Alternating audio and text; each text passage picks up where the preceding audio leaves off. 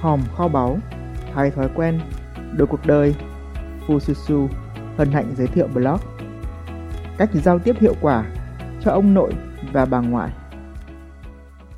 Dù đề cập tới ông nội và bà ngoại, song Fususu tin rằng blog này là cho bạn hay cho bất cứ ai muốn cải thiện kỹ năng giao tiếp trong cuộc sống. Nội với ngoại ở đây là hai kiểu tính cách dễ thấy, hướng nội và hướng ngoại. Dành ít phút đọc blog này, bạn sẽ hiểu hơn và biết cách giao tiếp hiệu quả với họ, cũng như giúp họ giao tiếp với nhau hiệu quả. Đầu tiên, tôi rất biết ơn ai đã phát minh ra thuật ngữ người hướng nội và người hướng ngoại. Từ khi có nó, những người nói nhiều trong công ty tôi ngày xưa đã không bị gán mác lắm chuyện, còn những người ít nói như tôi cũng được an ủi khi thoát khỏi mác tự kỷ. Chưa kể là khi hiểu nhau hơn, chúng tôi cũng sẽ thông cảm hơn và biết cách giao tiếp với nhau hiệu quả hơn. Blog này chỉ là quan điểm cá nhân, rất mong được học hỏi thêm kinh nghiệm của bạn. Sau khi đọc xong, hãy comment chia sẻ xem bạn là ông nội hay bà ngoại, hoặc ông ngoại hay bà nội, cũng như kinh nghiệm thực tiễn của bạn nhé. Cùng nhau học hỏi, chúng ta sẽ tìm ra những cách giao tiếp hiệu quả và hữu ích hơn nữa. Tại sao lại có ông nội và bà ngoại? Do nếu viết đủ người hướng nội và người hướng ngoại khá dài, nên tôi sẽ gọi đại diện những người hướng nội là ông nội, còn những người hướng ngoại là bà ngoại. Việc này đơn thuần chỉ là một cách gọi tắt thú vị, giống như tôi hay tự nhận mình là một người đàn ông hướng nội, gọi tắt là ông nội, chứ không có ý phân biệt giới tính. Dù thực tế thì có vẻ phụ nữ thường là người nói nhiều hơn. Thật ra, không hẳn cứ nói nhiều là bạn sẽ trở thành bà ngoại, còn nói ít bạn sẽ trở thành ông nội. Một ông nội cũng có thể thao thao bất tuyệt hàng giờ với ai đó mà họ tin tưởng. Một bà ngoại cũng có thể im lặng cả giờ để lắng nghe ai đó cần họ giúp đỡ. Tìm hiểu sâu hơn, bạn sẽ thấy nội hay ngoại cũng chỉ là cách mà tâm trí phản ứng với những yếu tố bên ngoài hay bên trong mà thôi.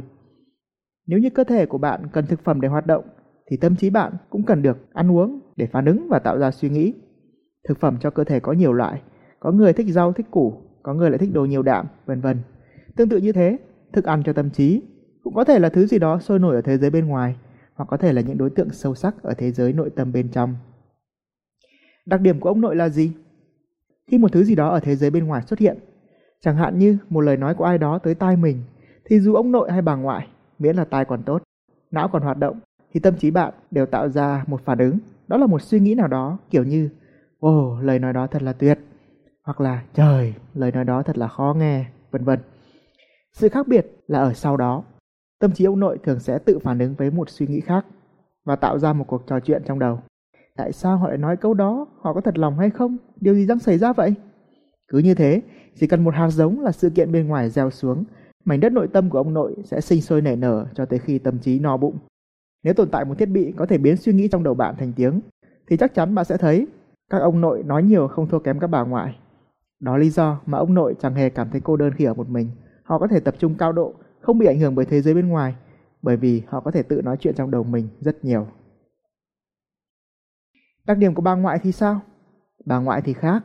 Họ thường có xu hướng nói luôn suy nghĩ của mình tật ra bên ngoài và chờ phản hồi từ mọi người. Rồi khi người kia đáp lại, lời nói đó lại làm dấy lên trong bà ngoại một suy nghĩ mới. Bà sẽ tiếp tục nói và làm bầu không khí trở nên sôi động. Và thi thoảng có một số bà ngoại cũng có khả năng tự phản ứng với lời nói của chính mình sau khi nói ra, cho nên họ càng nói càng hăng, không ai có thể ngắt lời nổi. Đó lý do mà bà ngoại thường rất phấn khích khi tới những nơi đông người, thích đi la cà quán cà phê. Họ trò chuyện vì đơn giản là muốn trò chuyện, đôi khi chẳng cần lý do gì cả, vì đó là cách họ cho tâm trí ăn. Nên bạn sẽ thấy cuộc trò chuyện của các bà ngoại thường không có chủ đề cố định, thứ gì họ cũng nói được cả. Còn các ông nội thường thích ở một mình, thích những nơi yên tĩnh, và nếu phải giao tiếp với ai đó thì họ cần một mục đích cụ thể, vì đó là loại thực phẩm ưa thích của tâm trí họ. Nên các ông nội nếu có ngồi nói chuyện với nhau thì thường theo phong cách khá là trầm lắng và sâu sắc, tập trung vào một chủ đề rõ ràng. Cách giao tiếp hiệu quả với ông nội nói chung là gì? Do thường tiếp xúc với chính suy nghĩ của mình và phản ứng rất nhanh, nên các ông nội có khả năng thú vị, đó là tự trò chuyện. Nhiều khi khả năng này phát triển mạnh tới mức họ có một hoặc là một vài thư ký riêng trong đầu. Nên trong bề ngoài thì họ có vẻ rảnh rang, song thực tế bên trong họ rất bận rộn với các thư ký riêng của mình. Do vậy, cách giao tiếp hiệu quả với ông nội là bạn nên hẹn lịch trước với một mục đích rất rõ ràng. Chẳng hạn, trước khi alo cho ông nội, nếu bạn nhắn tin trước, thường họ sẽ cảm thấy thoải mái hơn là một cuộc gọi bất ngờ. Các ông nội cũng thường suy tính rất kỹ, nên bạn hãy cho họ thời gian để ra quyết định. Còn việc ép họ ra một quyết định nào đó ngay lập tức sẽ rất khó. Và do thường có tính mục đích cao, rồi thích tiên liệu mọi thứ từ trước, nên nếu bạn muốn rủ ông nội đi chơi hoặc có kế hoạch gì đó, thì cách giao tiếp hiệu quả là cứ hỏi trước, hỏi càng sớm càng tốt, chứ đừng bắt họ đưa ra quyết định đường đột. Vì khi đưa ra những thứ bất ngờ, không chỉ ông nội bất ngờ đâu, mà cả trăm cô thư ký trong đầu ông nội cũng sẽ bắt đầu la làng. Cách giao tiếp hiệu quả với bà ngoại nói chung là gì? Do tâm trí bà ngoại luôn đón chờ điều gì đó ở thế giới bên ngoài để phản ứng, nên cách giao tiếp hiệu quả với họ là bạn hãy cứ cởi mở và càng chủ động càng tốt. Nếu bạn có một suy nghĩ nào đó, có một ý muốn nào đó, đơn giản hãy nói thẳng ra với họ, hãy alo cho họ, chứ đừng hy vọng rằng họ sẽ đoán được suy nghĩ trong đầu bạn. Bên cạnh đó, do bộ não của bà ngoại thường tư duy rất nhanh, họ nói cũng khá nhiều nên sau khi thống nhất được ý tưởng nào đấy, bạn nên ghi chép lại, nhắn tin, email lại cho họ. Ngày xưa trong các cuộc họp công ty, mọi người bàn tán sôi nổi lắm. Tôi thì hay lắng nghe và tạo ra những biên bản cuộc họp chất lư nên rất được các sếp tin tưởng. Ngoài ra cũng có các bà ngoại tuy bên ngoài sôi nổi, song họ lại thích sự sâu sắc. Lúc này các ông nội có thể phát huy thế mạnh của mình, đó là lắng nghe. Có thể là bạn sẽ hơi mệt đấy, vì bà ngoại sẽ nói từ A đến Z không theo lộ trình nào cả. Nên mẹo là bạn hãy sử dụng câu hỏi để làm chủ cuộc trò chuyện và học hỏi được điều gì đó qua những câu chuyện bà ngoại kể.